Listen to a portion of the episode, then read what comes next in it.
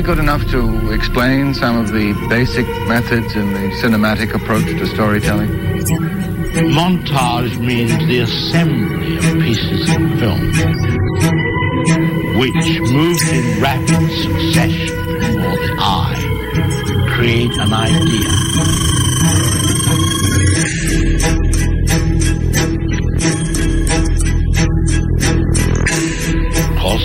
elementary form juxtaposition of imagery in various sizes. But to me, it goes much deeper. What one might call pure cinematic, the assembly of film. How it can be changed to create a different idea. That's what film can do. Naar goede gewoonte heet Alfred Hitchcock jullie op zaterdagmiddag welkom bij Kulishov, het filmprogramma van Urgent FM 105.3. Maar trouwe luisteraars hebben vast opgemerkt dat de Master of Suspense daarbij nog nooit zo sinister klonk. Dat heeft alles te maken met onze bijzondere uitzending van vandaag, naar aanleiding van wat een nieuwe, huiveringwekkende horrorfilm belooft te worden, Hereditary.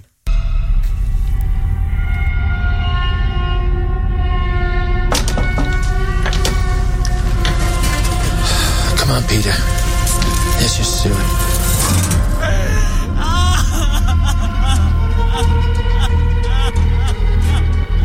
It's heartening to see so many strange new faces here today. I know my mom would be very touched and probably a little suspicious. My mother was a very secretive and private woman. Hereditary is een bovennatuurlijke horrorfilm van debuterend regisseur Ari Aster. We volgen het gezin Graham dat na het overlijden van hun grootmoeder de aanwezigheid van de teruggetrokken vrouw nog steeds voelt, zelfs meer dan een lief is. Vooral de band met haar kleindochter is verontrustend. It's Grandma. You know you were her favorite, right? Even when you were a little baby, she wouldn't let me feed you because she needed to feed you. She was a very difficult woman, which maybe explains me. I recognize you from your mother. What? Sometimes I swear I can feel them in the room.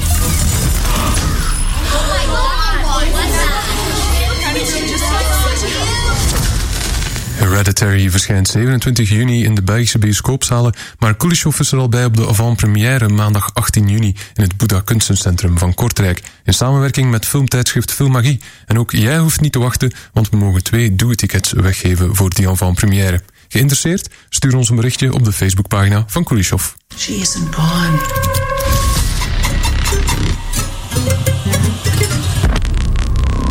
She had private rituals, private friends. Who's gonna take care of me? You don't think I'm gonna take care of you? But when you die, she wasn't altogether there. At the end. Hereditary is de recentste toevoeging aan een reeks low-budget horrorfilms uit de Verenigde Staten die niet onopgemerkt de weg vinden naar arthouse-bioscopen en een brug lijken te slaan met hun grotere broertjes, de multiplex-bioscopen. In de cinema voer voor nachtmerries en buiten de cinema voer voor discussie. Dat doen we niet alleen met Kulishov, maar samen met meer horrorfilmliefhebbers in een speciale crossover-uitzending met Florian en Laurentijn Kallewaard van de podcast The Nightbreed en uit het Gentse huivercollectief Kuru, Matthias Pijnsgaard.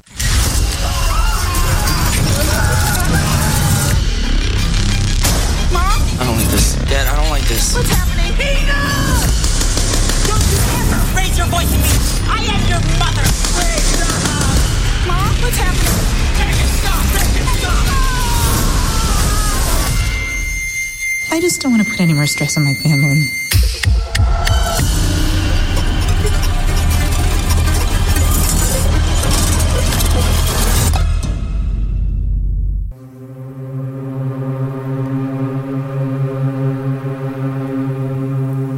Is het flink gezelliger geworden hier bij ons in de studio van Urgent FM. Want onze gasten van vandaag zijn veilig gearriveerd. Stuk voor stuk horrorliefhebbers klaar voor een stevige babbel over moderne, low-budget en onafhankelijke Amerikaanse huivercinema. Dat doen we naar aanleiding van Hereditary, een nieuwe toevoeging aan een aantal opgemerkte titels die werken binnen of vertrekken vanuit het horrorgenre. Laat het ons weten via de Facebookpagina van Kulishov als je graag wilt bij zijn op de avant-première van Hereditary maandag 18 juni om 8 uur in Boeddha Kortrijk, georganiseerd samen met het filmtijdschrift Filmagie. In het verleden had Kulishov al de horrorpodcast Dogs of Gore te gast en ook Steven de Rover, producent bij Skladanowski en maker van onder andere Forgotten Scares, de documentaire die peilt naar de geschiedenis van Vlaamse horrorcinema. Vandaag moeten we hen helaas verontschuldigen. Zo eist het harde werk bij Steven toch even zijn tol. We wensen hem veel beterschap en stellen jullie graag voor, het eerst ook aan hun collega-horrorpodcasters, de broers Floriaan en Florentijn en Laurentijn Klauwaard, alias Flory Angry en Lucifer van The Night Breed.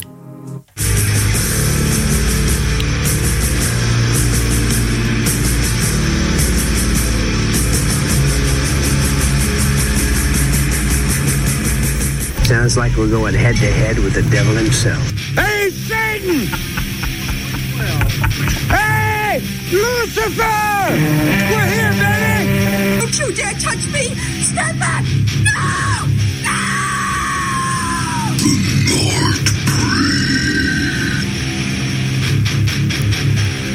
Bijna iets van zo'n wortel-intro. Je ziet ze al bijna op het, eh, in de arena binnenstappen. Ik had de namen even door elkaar gehaald. Het zijn ook gewoon broers. Misschien moet je gewoon ook één naam hebben. Zoals de Hollywood-koppels dat hebben. eh, Dus zo eentjes samen.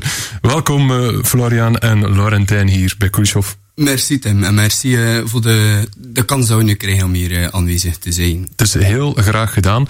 Het kon ook nog niet eerder gebeurd zijn, want zo lang bestaat The Nightbreed eigenlijk nog niet. Het bloed van jullie podcast, dat ruikt nog vers. Want die zag pas in april het licht. Yes, we zijn nu aan onze achtste aflevering eh, eigenlijk aanbeland. En eh, nu zondag wordt onze negende aflevering eigenlijk opgenomen. Dus fairly new, alle week een, eh, een nieuwe aflevering. Dus ja, fairly new.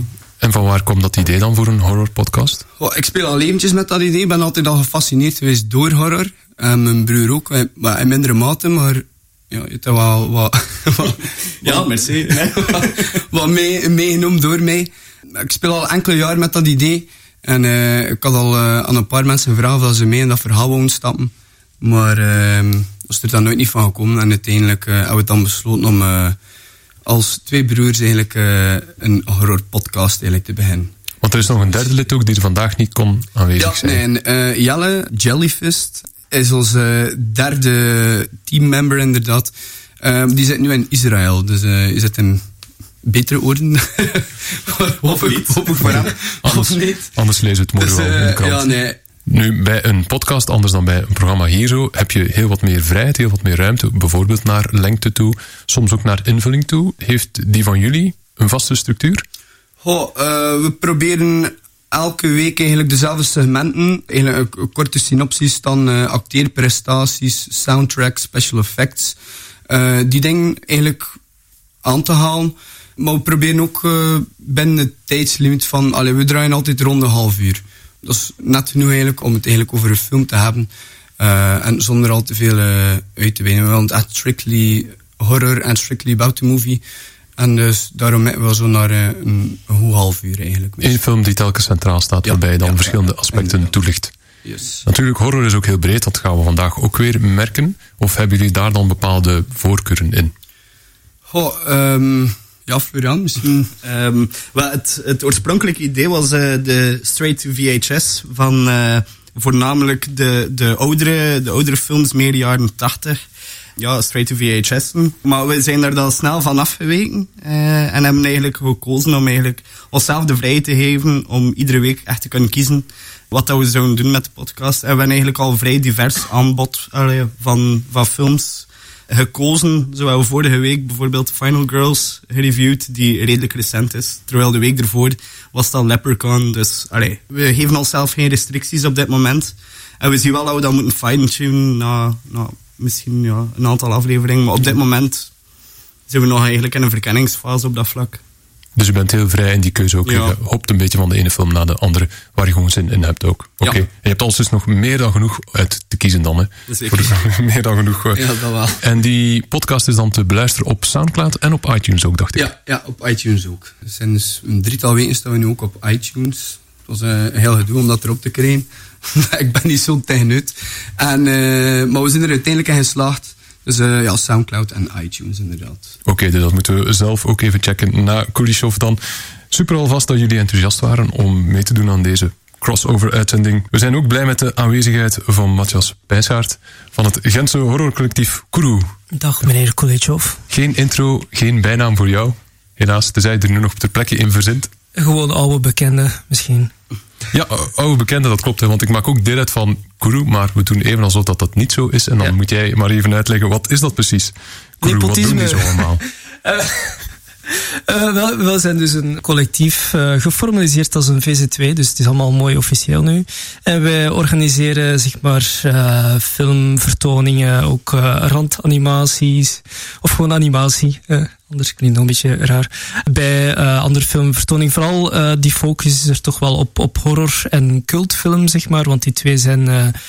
vaak wel met elkaar eh, betrokken. Dat kan even gaan om vertoningen eh, in de cinema of eh, in de open lucht. bijvoorbeeld uh, Barbuclage, waar dat we nu komende zomer nog eens zullen vertonen. Meer daarover binnenkort. En ik word dan ook soms uitgenodigd in eh, radiostudio's om een eh, klapje te doen over eh, horrorfilm. Dus we zijn ook een beetje een referentie, naslagachtig iets daarvoor. Ja, en horror opnieuw ook in een heel brede vorm. Niet altijd, of toch niet alleen maar de dingen die je dan in de grotere bioscopen te zien krijgt. Ja, en waarom horror of cultfilm zie ik je, je ogen al vragen, zeg maar. Wel, die interesse voor horror en, en zeg maar cult, maar vooral horror is omdat er toch wel vaak grenzen worden afgetast op vlak van cinematografie bijvoorbeeld ook. Uh, met effecten, handheld, ik zeg maar iets. En ook altijd uh, de zoektocht naar die, die nieuwe insteek om te zien wat maakt nu juist een, een, horror, een horrorfilm. Uh, in die horrorfilm. Dus ik denk ook, zoals we nu de laatste jaren hebben gezien, daar gaan we ook over praten, is dat er dan toch weer een soort nieuwe insteek misschien is gevonden op dat vlak, die dan horror dan toch weer een nieuwe elan geeft. En dat we gezien doorheen de decennia, uh, in de histoire zeg maar, van horrorfilm, hoe dat uh, horrorfilm wordt geschapen, mede door maatschappij, zeg maar, door uh, sociale dynamieken. Dus dat zorgt er ook voor, ook voor ons bij Kuru, dat, dat we dan ook wel uh, een nieuwe invulling kunnen geven aan programmaties enzovoort. Dus, uh. Nu naast Kuru werk je ook als zakelijk coördinator, communicatiecoördinator yes, yes. bij Art Cinema of Off. Yes. Horror en cultuur en kunstcinema. Valt dat allemaal te rijmen? Dat is een goede vraag. Wel, bij Art Cinema of Off heeft het uh, veel meer te maken natuurlijk over uh, het experiment, creatie aan zich dat kan zich uit op heel verschillende uiteenlopende manieren, waarbij dat ook maar uh, ook soms wordt uitgeleend naar performance of uh, dat er ook heel experimenteel muziek bij komt te kijken. Er zijn misschien af en toe wel raakvlakken, maar ze zijn altijd wel nog iets meer verwachtingen, zeg maar, uh, die gelinkt worden aan horror of horrorfilm. Uh, dan een experimentele film. Bij experimenteel film ligt allemaal veel meer open, veel meer abstract. En bij horror, uh, of je nu wil of niet, is dat wel vaak uh, geassocieerd met bepaalde patronen of ja, verwachtingen. Ja, en als die verwachtingen en patronen doorbroken worden, dan krijgen we misschien de films waarover we het straks gaan hebben. Maar ik wil toch nog even, laatste hier bij ons in de studio, vermelden. Last but not least, mag ik toch ook weer rekenen op een van de vaste Kulishov-medewerkers. Thomas Hoebeke. Dag Thomas. Hey, een nagedachte. Een nagedachte? Een afterthought. Thomas is hier ook nog. Ah, nee, nee, nee. nee. Dat de, de vier experts. Nee, je kan echt niet naast je kijken, Thomas. nee, dat is waar. Kar dus, een. Ja, en heb jij je toch een beetje voorbereid? Heb jij ja, je ja, ja, gedaan, je zei, we gaan het over horror hebben deze keer. Dan bij horror uh, denk ik meteen aan dingen waarvan ik wel wegkijk. Een huiveringwekkende films. Dus ik heb het hele uiveren van Adam Sandler en Will Ferrell ik voelde het al uh, gisteren bekeken. en uh, ja, ik ben er klaar voor. Ik okay. heb verschillende keren in angst weggelopen uit de kamer.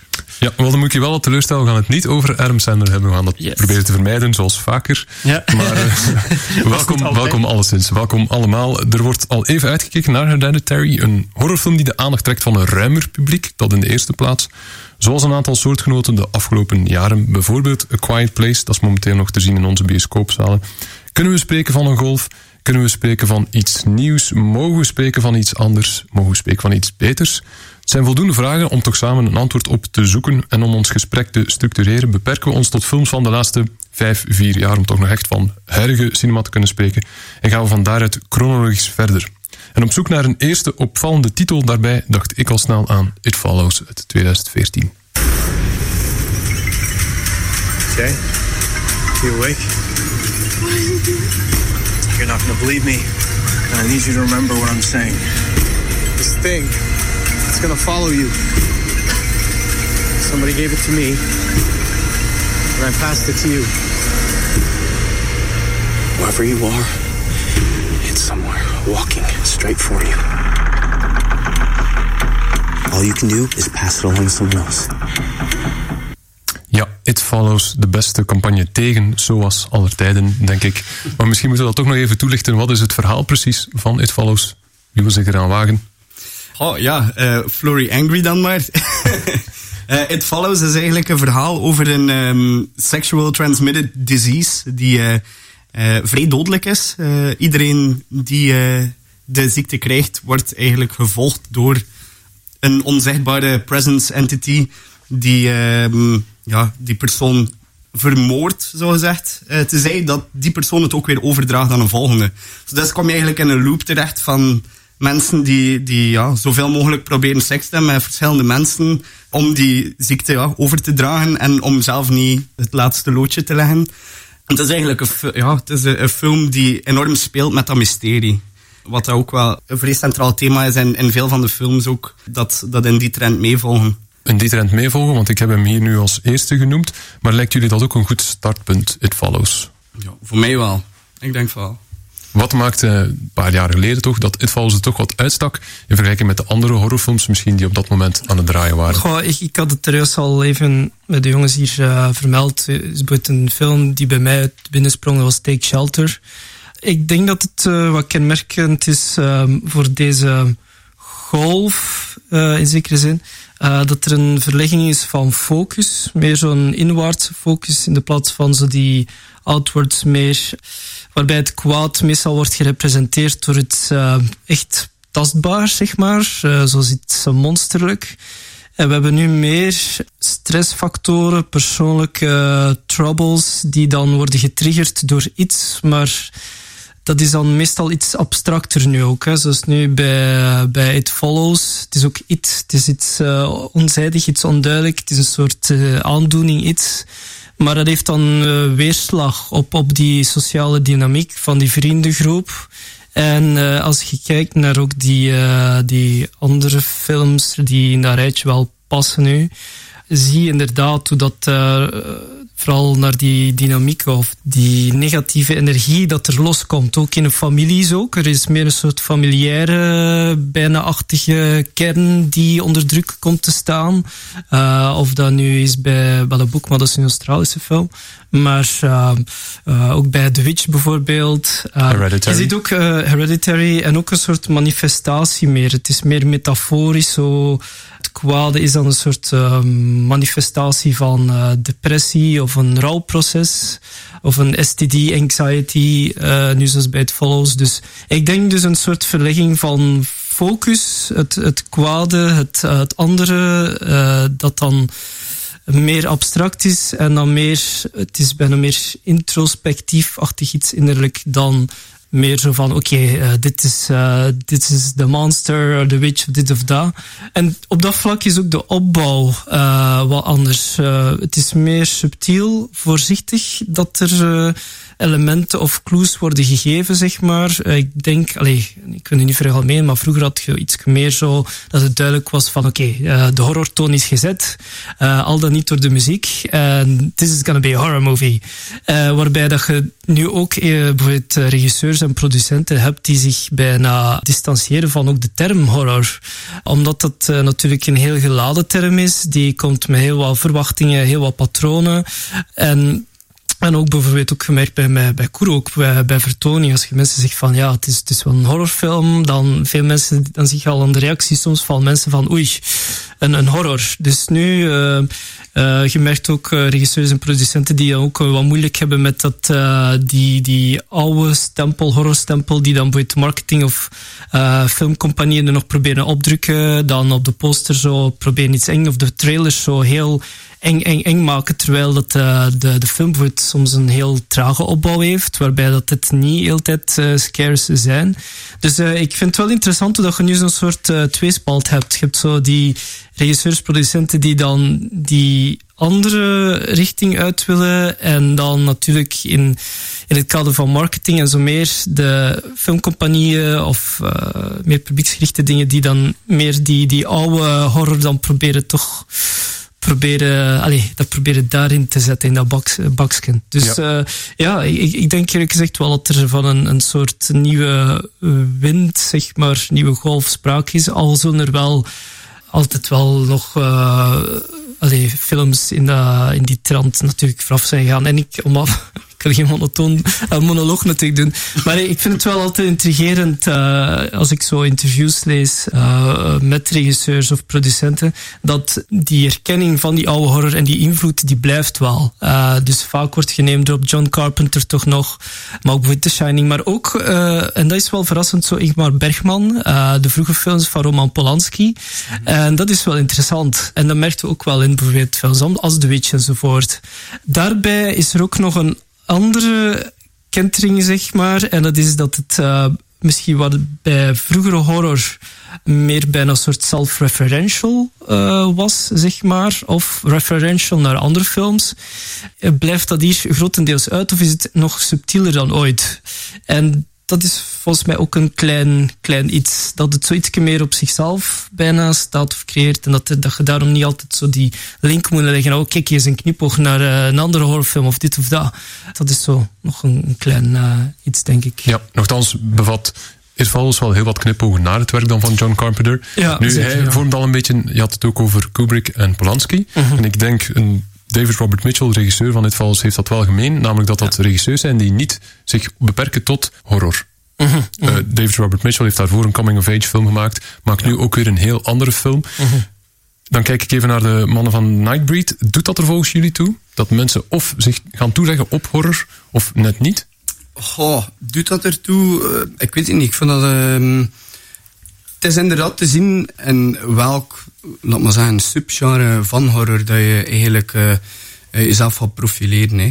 Als je kijkt naar iemand like uh, Eggers, die uh, The Witch ook uh, allee, gemaakt heeft, die wil hem niet beperken tot, tot enkel horror alleen. En allee, er zijn verschillende facetten dat hij aanspreekt van de filmwereld. Maar dan heb je um, andere regisseurs uit, ja, liggend in dat de Hatchet trilogy eigenlijk uh, gemaakt heeft. Allee, dat is echt puur horror en die gaan er enkel ook maar op dat genre richten. Dat is, um, allee, mijn collega zijn al eventjes kwijt, sorry. Matthias, maar je mag hem ook nog een bijnaam geven. Als hij tegen het einde van de uitzending heeft, heeft, is het goed. Had er net uh, ook al aangehaald. Uh, dat zijn er ook niet als uh, per se horrorregisseurs eigenlijk wel. Allee, ze willen niet die stempel op hun werk ook krijgen. Dus um, daarvan denk ik ook wel, ja, nee. Dus verschillende genres en verschillende facetten eigenlijk, ja. Het lijkt mij een vloek en een zegen ook. Hè. Enerzijds, mensen hebben verwachtingen bij dat etiket horror. Ja. En dan heb je een deel van het publiek al gewonnen. Maar anderzijds verlies je ermee, waardoor andere regisseurs dan weer liever daarvan afstappen. Hetzelfde moet geweest zijn met de tweede film, waarover ik het zo meteen even, even wil hebben. Maar we hebben het nog niet gehad over de muziek in It Follows van Disaster Piece. Een elektronische muzikant die ook toch ook heel duidelijk teruggrijpt naar de muziek van John Carpenter. Gaan luisteren naar twee stukjes van hem uit die soundtrack Detroit en Playpen. Playpen van Disaster Piece voor It Follows. Dat leidt ons tot een tweede film die toch ook niet gemakkelijk moet geweest zijn om te marketen, namelijk The Witch.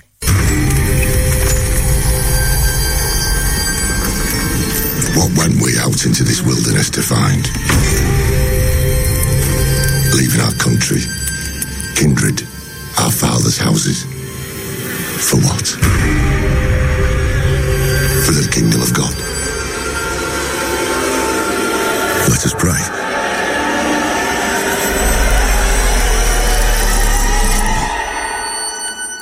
The Witch van Robert Eggers uit 2015. Wat moeten we daarover weten en waarom hoort hij in dit lijstje thuis? Ja, oké, ik ga een kort de premise uh, van The Witch dan uh, toelichten.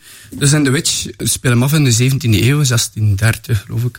En daar uh, krijgen we, alleen we kennis met een koloniale familie die door een religieus conflict eigenlijk verbannen wordt naar een afgelegen stuk land, dicht bij het woud daar overleven ze eigenlijk uh, door hun eigen akkers. En wordt voedsel al rap schaarst.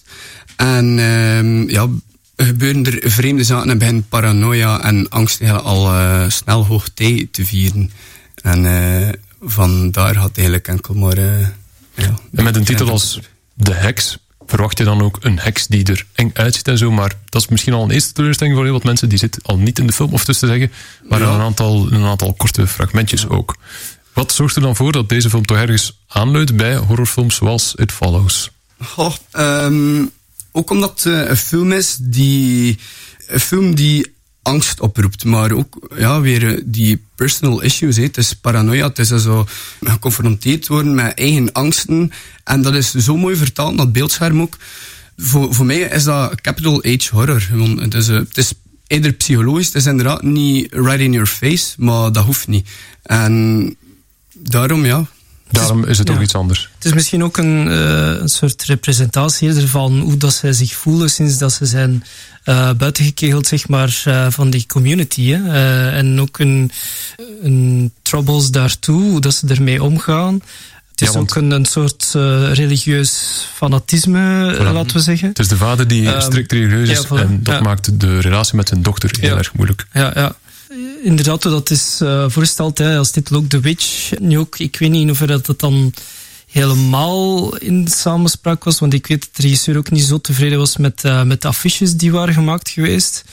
Maar het, het is uh, zeker een van de, de machtigste films en zeker een van, van deze huidige golf, zeg maar, die gebracht zijn geweest. En ook weer, ja, die, die familiale kern. Uh, het moet soms ook nu wordt het wel gezocht inderdaad de rurale, ook ja, af, af, uh, desolate stukje. Maar als je kijkt naar bijvoorbeeld andere films, dat gaat eigenlijk uh, weer af ook in die suburbs. Uh, je moet ook niet altijd even ver zoeken. Hè. Zoals nu ook in, in The Witch. Het enge element zit in, in de familie zelf, bij de mensen zelf. Mensen zijn ook monsters. We voor elkaar. Dus dat vind ik ook wel een soort vergelijking, zeg maar, van, van uh, weer van die focus. Van iets dat van een monster dat van buitenaf ja, komt, een monster dus dat eigenlijk naar een monster dat eigenlijk onder ons zit, uh, maar eigenlijk ja, in de groep zelf of in de familie. En um, Black Phillip. Ja. En Black Phillip, ja, Geweldig personage, misschien een van de beste personages van alle films die misschien vanavond aan bod komen, Black Phillip.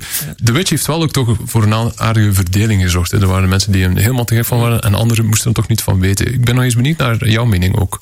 Um, dankjewel, dankjewel. Goh, ik, ik vind persoonlijk ook dat hij perfect in de lijst past, ook door het, het rauwe karakter dat eigenlijk doorheen de film eigenlijk de, de rode draad ook is. Ik denk dat je op geen enkel moment in de film volledig op je gemak kan zijn. En ik denk dat dat ook iets is aan, aan die nieuwe stroom. Dat ze, dat ze je ergens ook confronteren met eigen angsten. En, en zelf een invulling laten geven. En dat komt hier enorm naar voren. Ik denk dat je, dat je naar het einde van de film toe ook wel een, een breder beeld krijgt van wat is er hier nu allemaal aan de hand geweest. Maar doorheen de film ben je eigenlijk zelf ook op zoek. En dat vind ik sterk aan die nieuwe, aan die nieuwe films. Dat, uh, dat ze je echt kunnen meeslepen in een verhaal.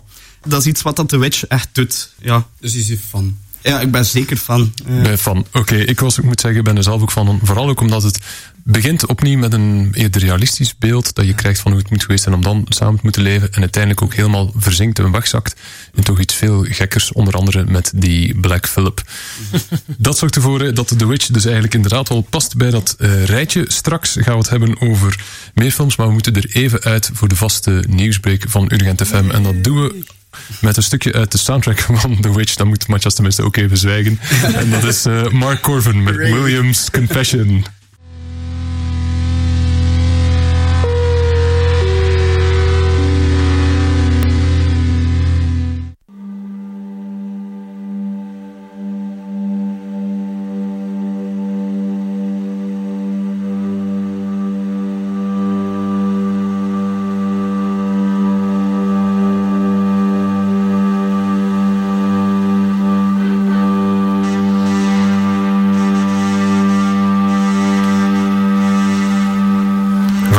Bij Kulishov, het wekelijkse filmprogramma van Urgent FM 105.3. Het tweede deel van onze uitzending staat helemaal in het teken van moderne Amerikaanse horrorcinema, dan wel markante films die een brug lijken te slaan tussen kleinere en grotere producties, tussen arthouse en mainstream.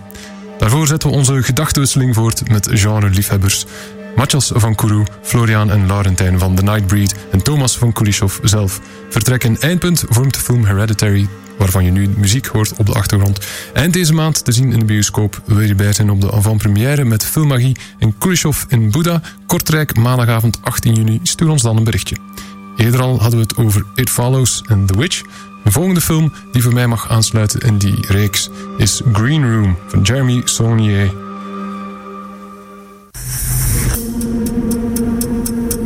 You can't keep us here, man. You gotta let us go. We're not keeping you. You're just staying. Shoot who is left. Let him bleed. Get ready to run. Here we go.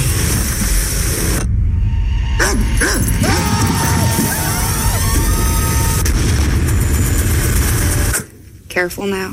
Ja, heren, tot nu toe hebben we het enkel gehad over bovennatuurlijke horror, maar Green Room is dan toch ook weer iets anders. Ja, eh, in de Green Room eh kregen we kennis met een, jonge punkband, de Ain't Rights, die op tour zijn met hun eigen van. En ehm, daar kregen ze eigenlijk eh, een aanbod om te spelen op een iets wat bedenkelijke venue.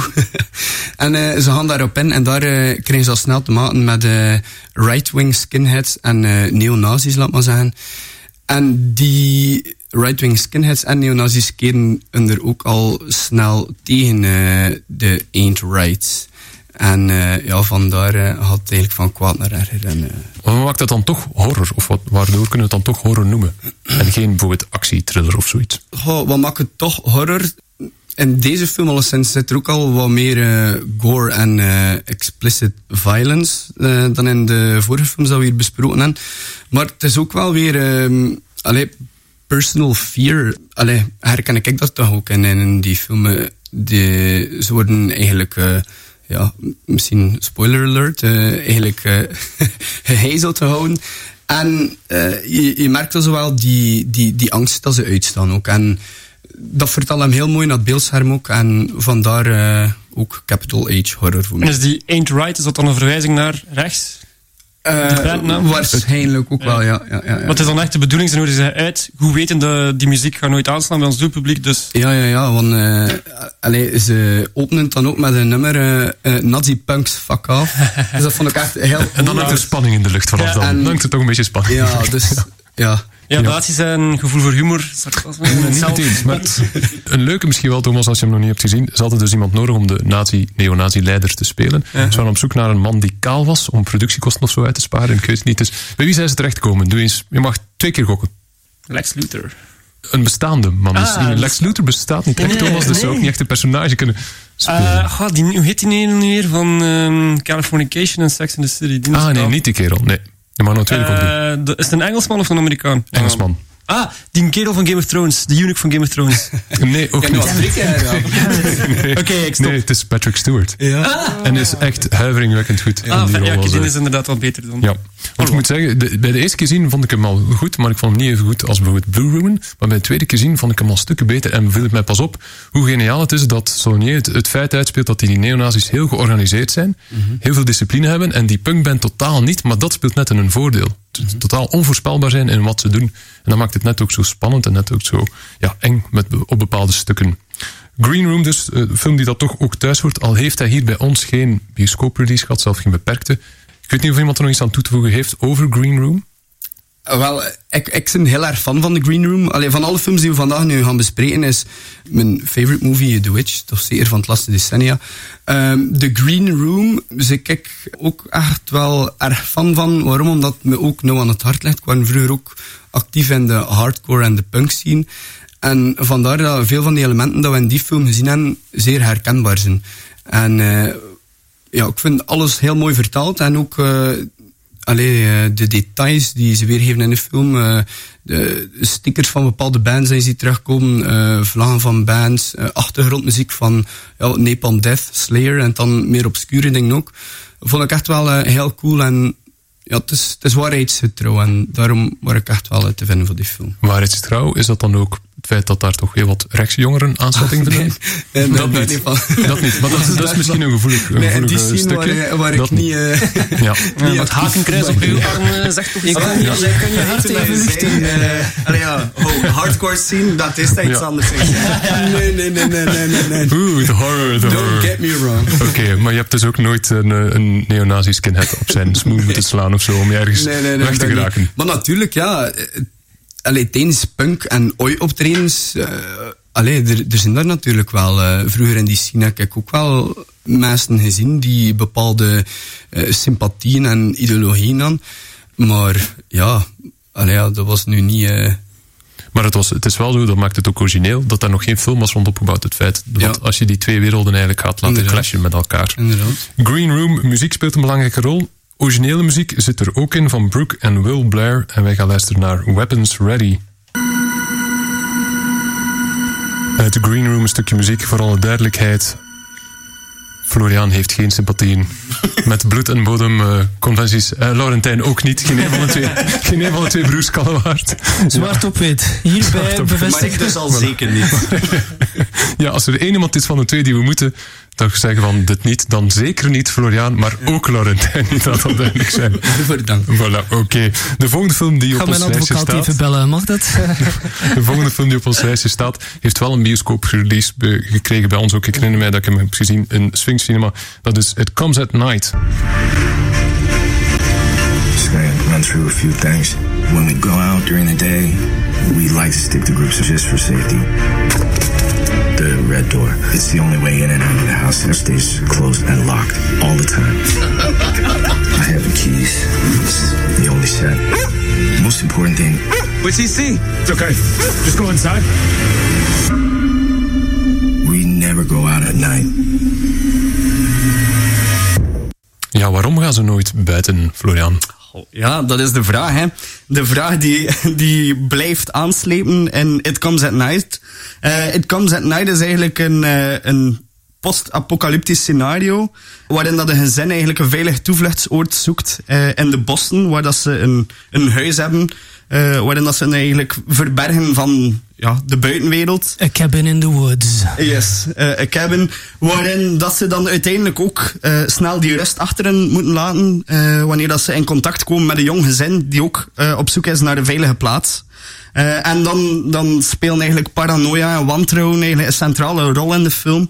En, en ja, begin, begin je eigenlijk als kijker vragen te stellen over de humaniteit en moraliteit, eerder dan horror op zich. En dat is eigenlijk, ja, je moet de film gezien hebben voor eigenlijk te begrijpen wat ik nu aan het zeggen ben. Maar ja, het is, het is een volledig ander concept eh, dat je voor je krijgt wanneer dat je naar de film kijkt, buiten als je naar de trailer kijkt. Ja, en ik herinner mij het nieuws van al ophef dat is ontstaan en mensen die echt bijna de film gingen aanklagen, of de makers van, omdat ze helemaal niet kregen wat de trailer beloofde.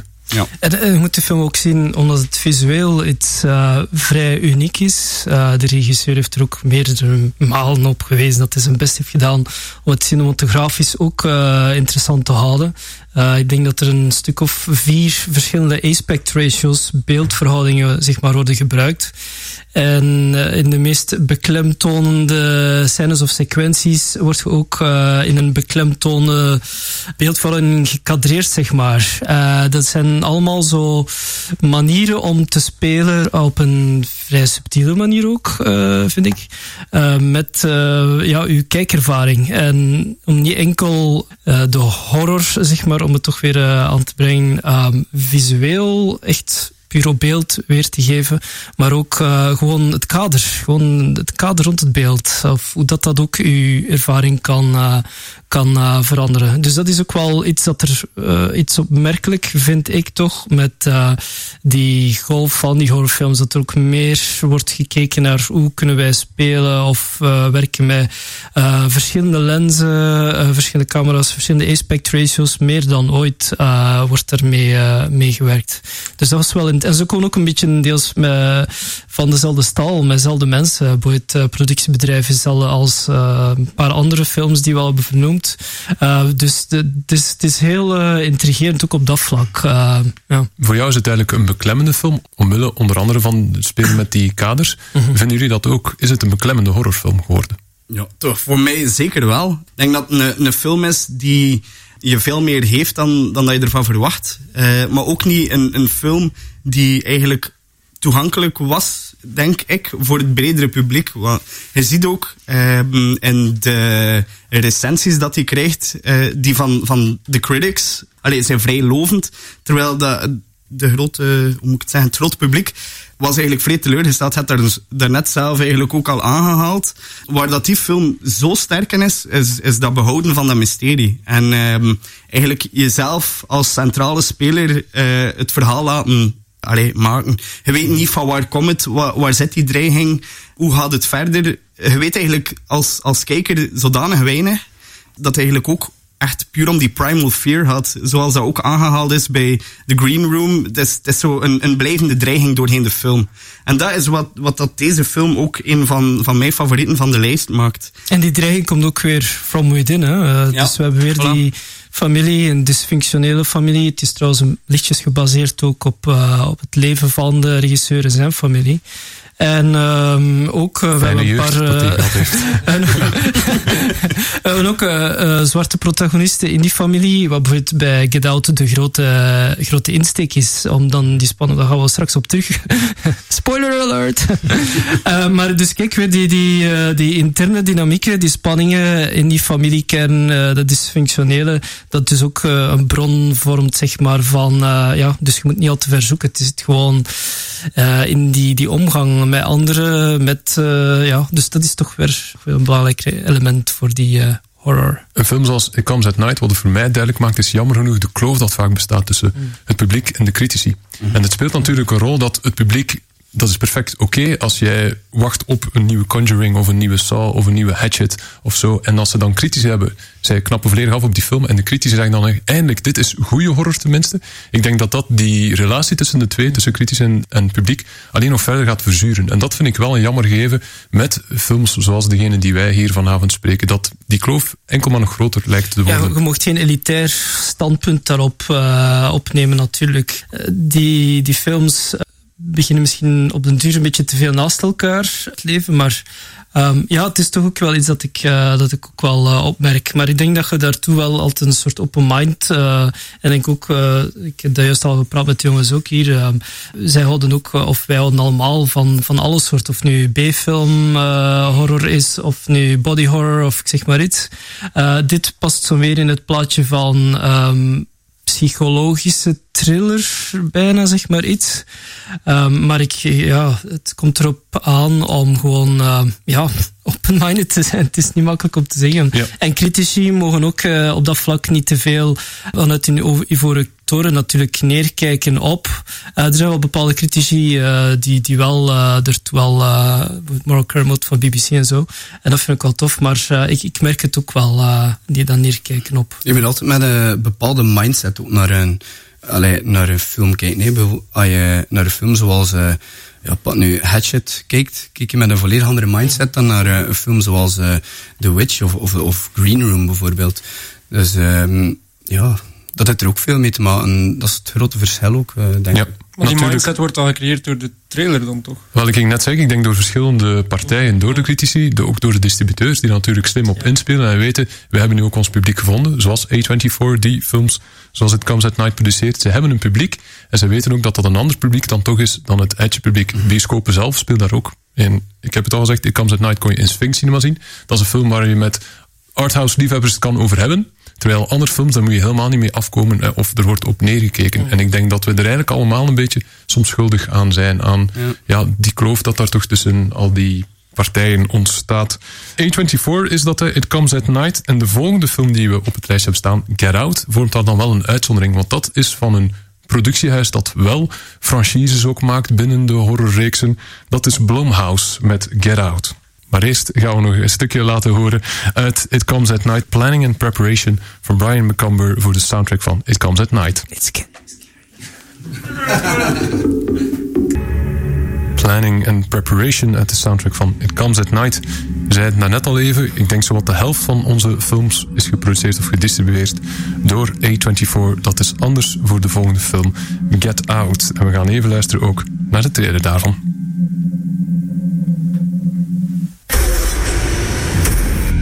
Smoke in front of my daughter? I'm gonna quit. She'd take care of that for you. How? Hypnosis. So look, I go do my research. Apparently, a whole bunch of brothers been missing in this suburb. Bro, how you not scared of this, man? Could see no brother around here.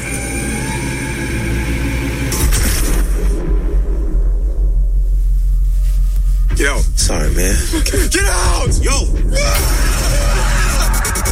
Rose, we gotta go. Is everything okay? Get Out. Toch een beetje het buitenbeetje in onze lijst voor verschillende redenen. Eén daarvan is dus dat het een film is van Blumhouse. Blumhouse die eerder wel aan franchise-horror werkt, aan Sinister, aan The Purge, aan Paranormal Activity. Get Out, waarom verdient hij dan toch ook op ons lijstje te staan? Als hij dat al verdient volgens jou. Want hier zijn, we het, hier zijn de meningen wat verdeeld. Wat, het is niet van mening verdeeld. Eh, Van mij is het al sinds mijn least favorite movie eh, van de lijst.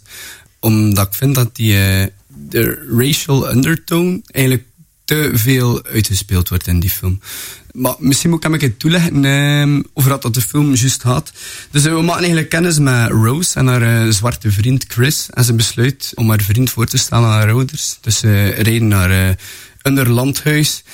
En haar ouders reageren eigenlijk eh, ja, een beetje ongemakkelijk op eh, het feit dat Chris eh, Afro-American is. En ehm, ja, de situatie wordt eh, steeds meer awkward en uiteindelijk bereikt hij bereikt eigenlijk een, een boiling point. Ja, en that's about it. Nu klinkt het nog alsof het een, een situatie humor, een beetje gênante komedie is. Maar eigenlijk is het wel duidelijk een, een horrorelement. Eh, Er is een mysterie ook dat hij uiteindelijk gaat moeten ontrafelen. Die jongen die de hoofdrol speelt in Get Out.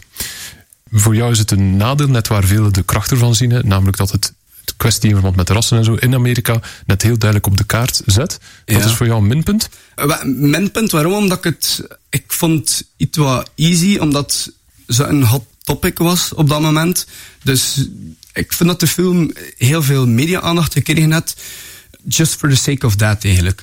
Ik, allee, don't get me wrong, ik vind het is zeker een thema die aangekaart moet worden, maar ik vind dat die te veel op die golf van Black Lives Matter en al heeft meegevaren. Het is niet echt genuanceerd. Hè. Ja, wel, dat is, dat is eigenlijk een beetje mijn grootste issue dat ik ermee had. ja. Dus niet even gewaagd dan is als de andere films wel in het lijstje. Ja, de andere films zijn, zijn misschien ja, iets meer gewaagd, inderdaad. Ja. En wat vind jij daarvan, eh, Florian? Eh, Hoort hij wel thuis in het lijstje van horror die toch uitsteekt of net niet? Ja, ik denk dat hij sowieso, er is geen twijfel dat hij erop thuis hoort. Eh, of dat hij nu bij mijn favorieten zit. Dat denk ik absoluut niet. Maar ja, ik, ik vind, er zitten elementen in die, die in alle films dat we tot op dit moment besproken hebben, eh, ook, ja, die, die deze film ook deelt. Dat, dat blijvende mysterie, dat zoekende, die, die interne struggle dat je ook voelt. Ja, ik denk dat hij er zeker wel in thuis hoort. En ik, ik heb echt van de film genoten ik, ik vind dat inderdaad een hot button issue is die in de voorbije jaren enorm veel naar voren gekomen is. En dat inderdaad in deze film misschien wat easy was. Maar ik denk dat op dat moment ook, ja, ook logisch was dat er daar een reactie op kwam. En dat hij dan in zo'n formaat zo goed naar voren gekomen is, vind ik net positief. Ik sta er, ik sta er dan volledig anders in. Eh, omdat ik denk van dat even goed een slechte film kan zijn. En er is iets heel moois uitgekomen. Dus ik ben, ik ben zeker fan van de film. Ja, dus een film die niet alleen meerijdt misschien op een golf van nieuwe horror, maar ook op die golf van Afro-Amerikaanse cinema die zich aan het emanciperen is. Eh, ik- Ik denk, misschien is het geen favoriete film van mijn horrorcompaan hier, maar ik denk dat hij wel zal toegeven of zal toegeven dat het een vrij unieke horrorfilm is. Die insteek, eh, ik weet dat Peel eh, beïnvloed was eh, door Guess Who's Coming to Dinner, een film.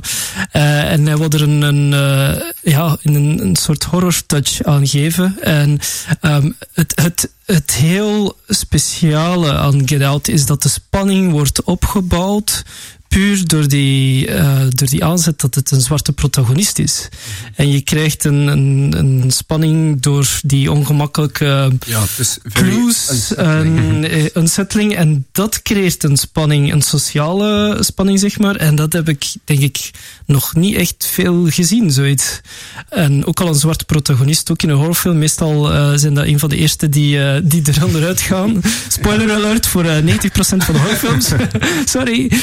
Eh, dus dat is, dat is op zich dan ook wel. Uh, het wordt uh, geproduceerd en gemaakt door, een, uh, een ja, door, door Jordan Peele. Um, ik, ik denk dat het op zich ook al, kun je misschien niet zeggen van het was nu niet iets, niet geen favoriet, maar je moet wel toegeef dat je van dit is wel een heel uh, speciaal iets. Ook uh, als je kijkt naar andere horrorfilms, uh, ik kan er terugkeren naar die Halloween of zo in de suburbs. Hè. Het horror komt naar de suburb of naar de locatie toe. En hier zit het eigenlijk al ingebakken, bijna in die, die setting of die locatie. En dat, dat maakt voor mij ook wel het speciale kantje erbij. en hier natuurlijk ja, ingebakken hè, aan die ja, racistische uh, ondertoon die nu iets uh, ja, meer dan ooit, denk ik, uh, nog eens naar voren komt met Black Lives Matter. Maar ik vind niet dat het daarom nu juist op die golf, ja, niet vergeten, horrorfilms zijn altijd wel een beetje een weerspiegeling geweest van maatschappijachtige troubles. Of dat nu technologische vooruitgang is van op bepaalde vakken, Koude Oorlog manipulatie van iets, ik weet niet, uh, genen of ik weet niet wat. Dit is dan een soort ja, reflectie, zeg maar, van wat het er nu speelt. En ik vind dat dus wel een, een betere horror-indicator kunnen we bijna niet hebben op dat vlak. Dus ja. Had de Green Room dat dan ook niet? Want die, die zwerft dan toch ook, of die zwemt toch ook mee op de golf van Trump en het neonazisme. En ja. ja. niet dat die twee niet op dezelfde lijn plaatsen. Maar daar zijn racisten heel duidelijk racisten. Je ziet dat ook gewoon uiterlijk. Terwijl Get Out inspeelt op een soort van onderhuids, sociaal aanvaard bijna racisme. en dat, dat, niet zo uitgesproken wordt normaal gezien. In de film dan natuurlijk wel steeds, steeds meer.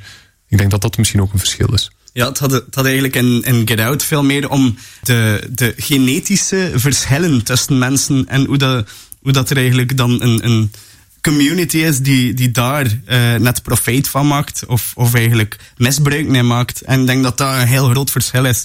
Het is racisme op een veel subtielere manier.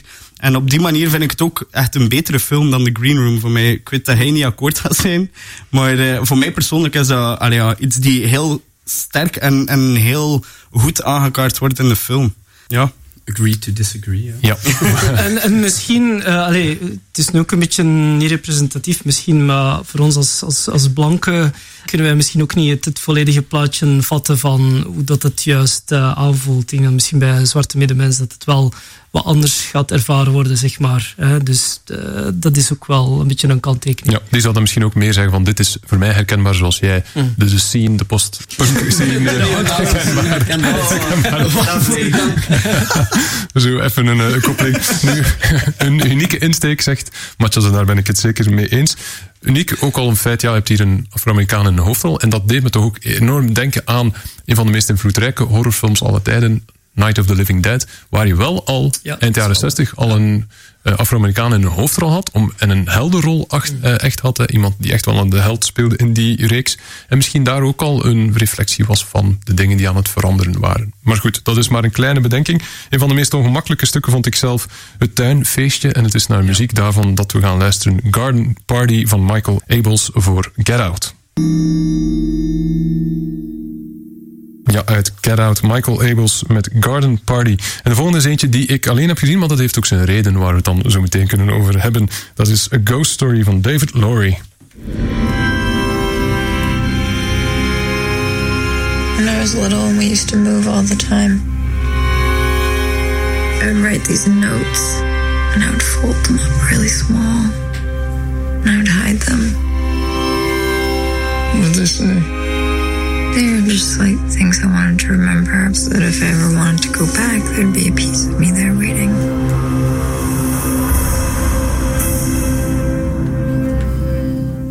Heb je al iets gezien van een ghost story misschien op die manier, voordat je gewoon het verhaal uit de doeken doet?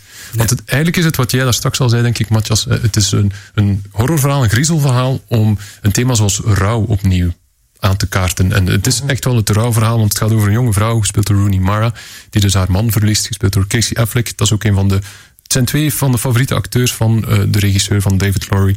En zij moet dan eigenlijk dus ja, omgaan met, met het proces dat dan volgt. Namelijk afscheid kunnen nemen van die man. Maar wat het dan natuurlijk een spookverhaal maakt, is dat hij daar nog ronddwaalt in dat huis. A ghost story. A ghost story. Wat het dan weer uniek maakt, is het feit dat hij voor het eerst terug tot leven komt, voor zover je dat kan zeggen, in het ziekenhuis, wanneer hij dat wit laken over hem heeft. En hij gaat dat wit laken aanhouden voor de rest van de film. Dus je ziet echt, als wij een spook tekenen als we klein zijn, want dat is het spook dat, in die film zit. Met zo'n twee van die, van twee van die gaten, zo het Lego-spookje. Dat is eigenlijk een ghost story. Dus dat maakt het wat unieker. En opnieuw, het is wel dan wel van A24 die ondertussen al zijn publiek heeft gevonden, maar heeft toch ook op heel wat haat moeten rekenen. Om, omdat je iets helemaal anders weer krijgt dan een spookverhaal. Maar wa- waar het eigenlijk vooral draait om innerlijke verwerking van die jonge vrouw van De Rooney titel Mara. is dan ook wel een beetje ongelukkig. Zeker zo. Ja, zeker zo. Ja, maar je kan ook moeilijk...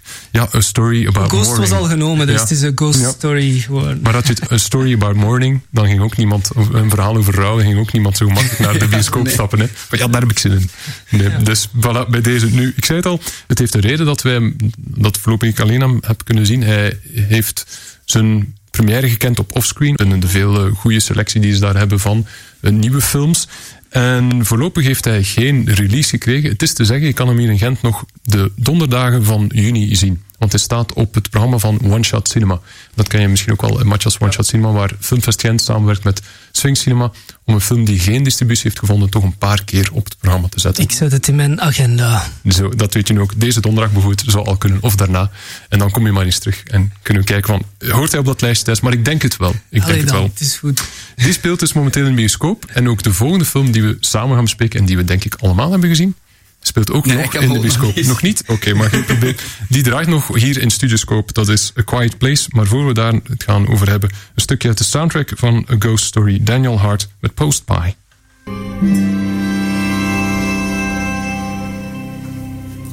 Daniel Hart met Post Pie, de soundtrack van een Ghost Story in de volgende film. Daar ga ik zo meteen gewoon Thomas ook even kans geven om wat te zeggen. Dat is A Quiet Place van John Krasinski.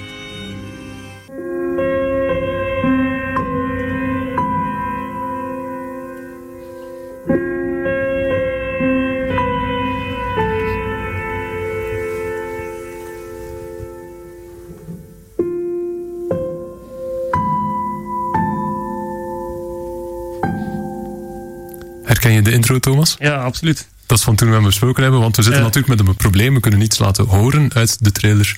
Want er is geen geluid. hè. Ze, spreken, ze, goed, ze Ja. spreken ze goed als niet. Dus ja, A Quiet Place gaat over een post-apocalyptische wereld waar een monster rondschuilt.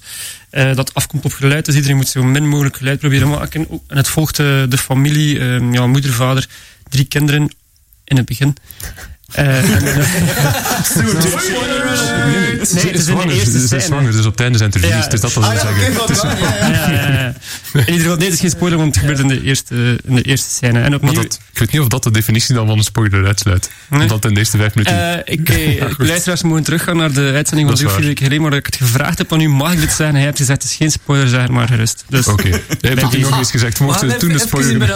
Even in de jury. Anyway, we zijn aan het afwijken. Eh, dus de familie moet zo weinig mogelijk geluid proberen maken, want anders komt het monster eh, op zich af. Dus opnieuw een familiehorror, maar deze keer komt het niet van binnenuit, maar is het wel heel eh, duidelijk vanuit de, buitenwereld dat de bedreiging komt. En ook het psychologische en het trauma dat ze meedragen doorheen de film eh, bij iets, ik zal niet zeggen wat dan, eh, dat er in het begin gebeurt. Hoeveel kinderen blijven er nog over? Ik kan dat niet zeggen, want het is opnieuw. Het is, eh, Nee. Maar ik, ik denk dat het sowieso niet kan weglaten, want dat is net het, het sleutel-element van, van het psychologische. Ja. Het begin van de film is eigenlijk gewoon de confrontatie met eh rouw en verlies. Ja.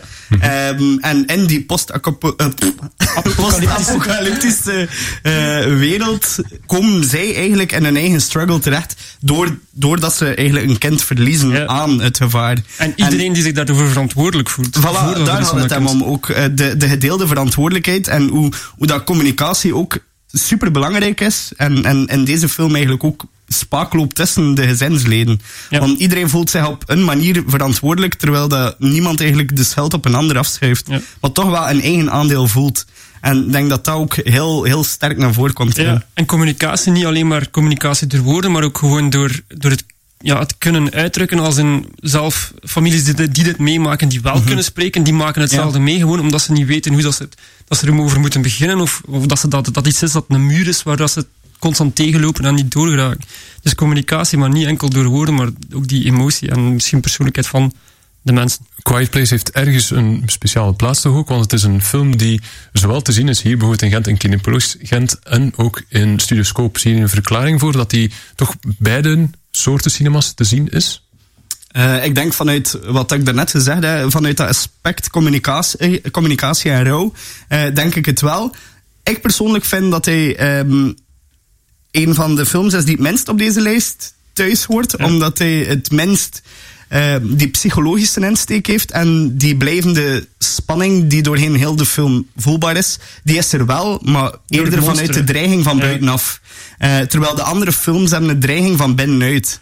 Uh, deze, deze net niet. En ik denk dat in die zin vind ik het wat... Allee, niet, niet raar dat hij daar ook speelt, maar eigenlijk de minste van heel de lijst om de twee platformen te, te gebruiken, denk ik. Ja, en speelt hij ook in de Kinepolis omdat hij zo'n succes is geworden in Amerika? Of gingen ze hem sowieso ge, uh, gereleased hebben? Ja, of moet het eerder omgekeerd zien en is op de een of andere manier toch ook terechtgekomen in de arthouse bioscopen? Ja. Ik denk dat daar het aspect van net iets dat zo belangrijk is in heel veel mainstream horror, het geluid, daar, of dialoog, Ja. dat al vaak, veel te vaak wordt gebruikt om gewoon dingen uit te leggen. Het feit dat ze dat hebben weggelaten, dat dat het toch iets anders maakt ook, en misschien daarom wel dan Ja, het thuis hoort hier in het Het lijstje. heeft een heel goede insteek. Het is een goede regisseur, twee zeer bekende acteurs ook. Dat zal Ja. er ook wel bij hem bijdragen hebben. En het feit ook dat het een low budget is, die zo'n succes heeft. Ja, eenmaal dat die sneeuwbal begint te rollen, dan, dan hou je dat niet meer tegen. Hè. Ja, dat maar klopt. ik wil nu wel even, omdat we nu al een heel aantal films hebben besproken. En horror, want ik ken niet zoveel van horror. En als je horror zegt, dan denk ik ook meer aan gore en aan Saw-movies of aan de Insidious. Ja, zoveel. Ja, Right voilà. Ah ja, sorry, maar dat is nu eenmaal waar ik dan mee ben op. Of de Insidious of de It's en weet ik veel wat nog Mijn allemaal. hart breekt. Terwijl dat, als je al die verhalen die jullie nu hebben verteld over, dat, over die dreiging die van binnenuit komt, dat je, voor mij is dat eerder iets, iets dat je in de literatuur en de gotiek vindt. En vooral bij Edgar Allan Poe en Oscar Wilde, eh, Picture of Dorian Gray. Dus een daggeval nieuw, nieuw zou ik dat niet durven, na, dat, na, de, na jullie relatie over al die films, nieuw zou ik het niet noemen. Het is misschien gewoon aan een heropwaardering bezig, of weer een heruitvinding Ja. van het genre, omdat het al het andere te populair is of te lang meegaat. Ja, ik denk dat we al een paar keer hebben teruggegrepen naar films uit de jaren 60, jaren 70.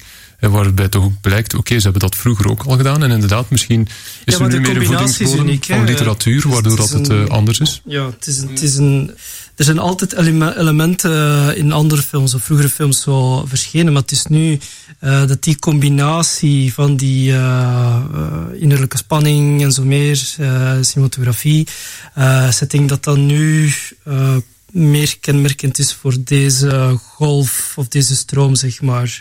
Er zullen altijd wel elementen terug te vinden zijn, eh, ook als het gebruik van handheld, camera of ik weet niet wat.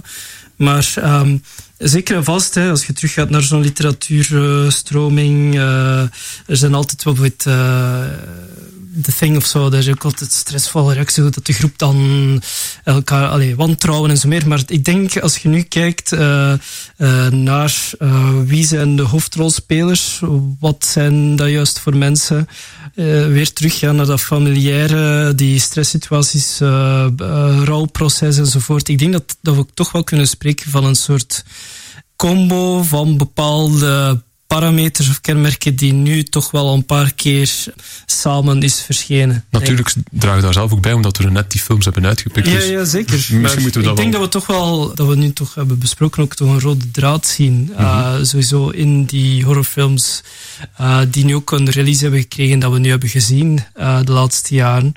Dus ja, ik vind altijd sowieso wel ambetant om te spreken over een golf. Of, en dan, dan kapte zo, voordat je het weet, hè, van al films dan erbij of dat weer niet. Je kunt dan discussiëren. Eh, we- gewoon op het, om het feit dat we een soort golf hebben Wat er gecreëerd. de ander, maar... anderhalf uur Ja. ik, ik, weet het maar al te goed. Hè. Het, is, het, is, het is wel maf, maar ik denk, we zijn fan van horrorfilms. eh wij allemaal. Of toch de ene meer dan de andere. Eh, en we, we merken gewoon dat er nu een soort hè, lijn is. Dat wordt, allee, dat er, die films worden gelinkt door bepaalde zaken die nu toch wel manifest aanwezig zijn. Maar like een, een Thelma of een Mother, we moesten er dan ook aan denken toen jullie bezig Ja, waren. Mother zou er ook wel Ja, ik, ja. Ja, maar natuurlijk, Thelma was dan geen Amerikaanse Ja, film. nee, nee, nee. Maar Mother inderdaad zou er eigenlijk ook wel bij passen.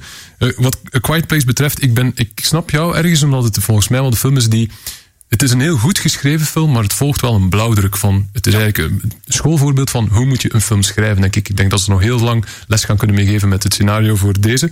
En het, het loopt als een Zwitsers horloge, maar je kan dat horloge nog altijd open doen en perfect zien hoe het werkt en hoe al die radertjes in elkaar zitten. Waardoor ik zelf minder verrast ben dan bijvoorbeeld bij een Ghost Story of, of uh, It Comes at Night, waar ik dat gevoel niet had van ik weet al waar het naartoe gaat of ja. ik kan het allemaal netjes volgen. Dat is dan uh, een verschil toch met die andere. Dat is A Quiet Place. Ik heb ook nog een laatste stukje muziek daaruit mee van Marco Beltrami, toch ook uh, geen onbekende componist, met positive feedback.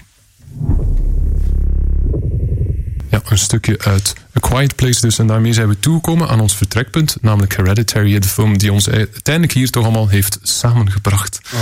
Als dat geen mooie uh, gedachte is. Ja, wel, moeten wij iets zeggen over Hereditary? Ja.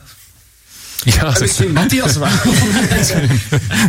uh, we kijken er allemaal naar uit. We hebben ja. de film dus nog niet gezien. Uh, is wel draaien. Uh, wij gaan dat avant première, ook samen met Kuru, volgende week in Kortrijk.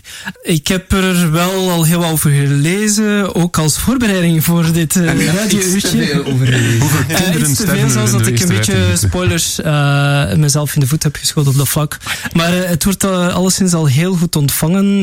het lijkt unaniem dat het een heel uh, goede film is. Ja, op Sundance um, had hij heel wat commotie meegebracht ja. ook.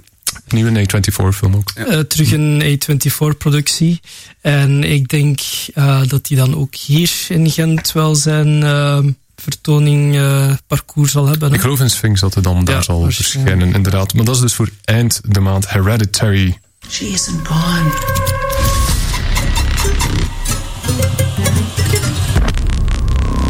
She had private rituals, private friends.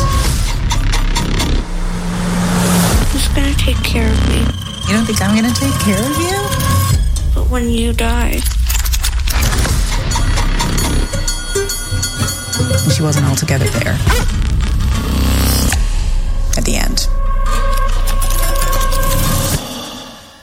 Kan je ook niet wachten om Hereditary te zien? Laat het ons weten via de Facebook van Kulishov of Urgent FM en maak kans op een duwticket voor de avant-première in het Boeddha Kunstencentrum van Kortrijk maandag 18 juni om 8 uur in samenwerking met het kritische onafhankelijke tijdschrift Filmagie.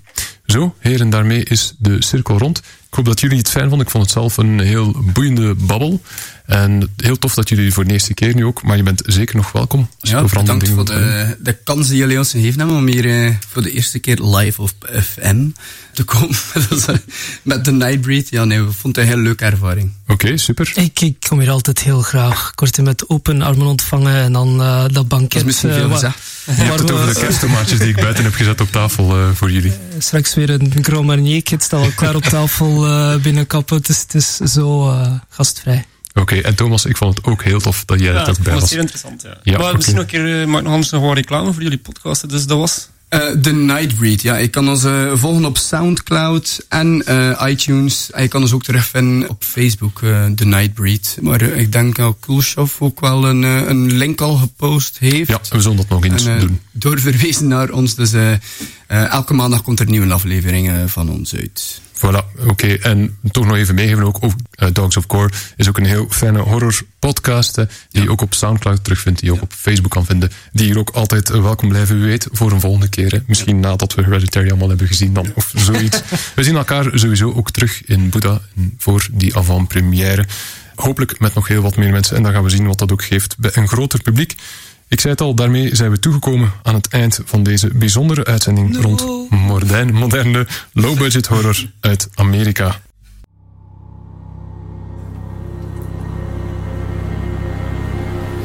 Een boeiend gesprek was dat als je het mij vraagt. Met dank aan studiogasten Florian en Laurentijn van de podcast The Night Breed. Beschikbaar dus op zowel iTunes als Soundcloud. Ook dankzij Matthias van Kourou. Zeker ook hun vertoningen hier in Gent later op het jaar in de gaten houden. En natuurlijk bedank ik ook graag vaste medewerkers Thomas en Didier van Supercalifragilistic. Dan toch een agendatip. Deze donderdagavond zorgt Didier met een speciale Supercalifragilistic dansmix voor de muziek op de seizoensafsluiter van wijkcinema Cine Rio in de Brugse Poort. Voorafgegaan door vertoning van Somewhere, de Gouden Leeuwwinnaar van Sofia Coppola. Misschien tot in Cine Rio op de koer. Alvast een fijne filmweek gewenst.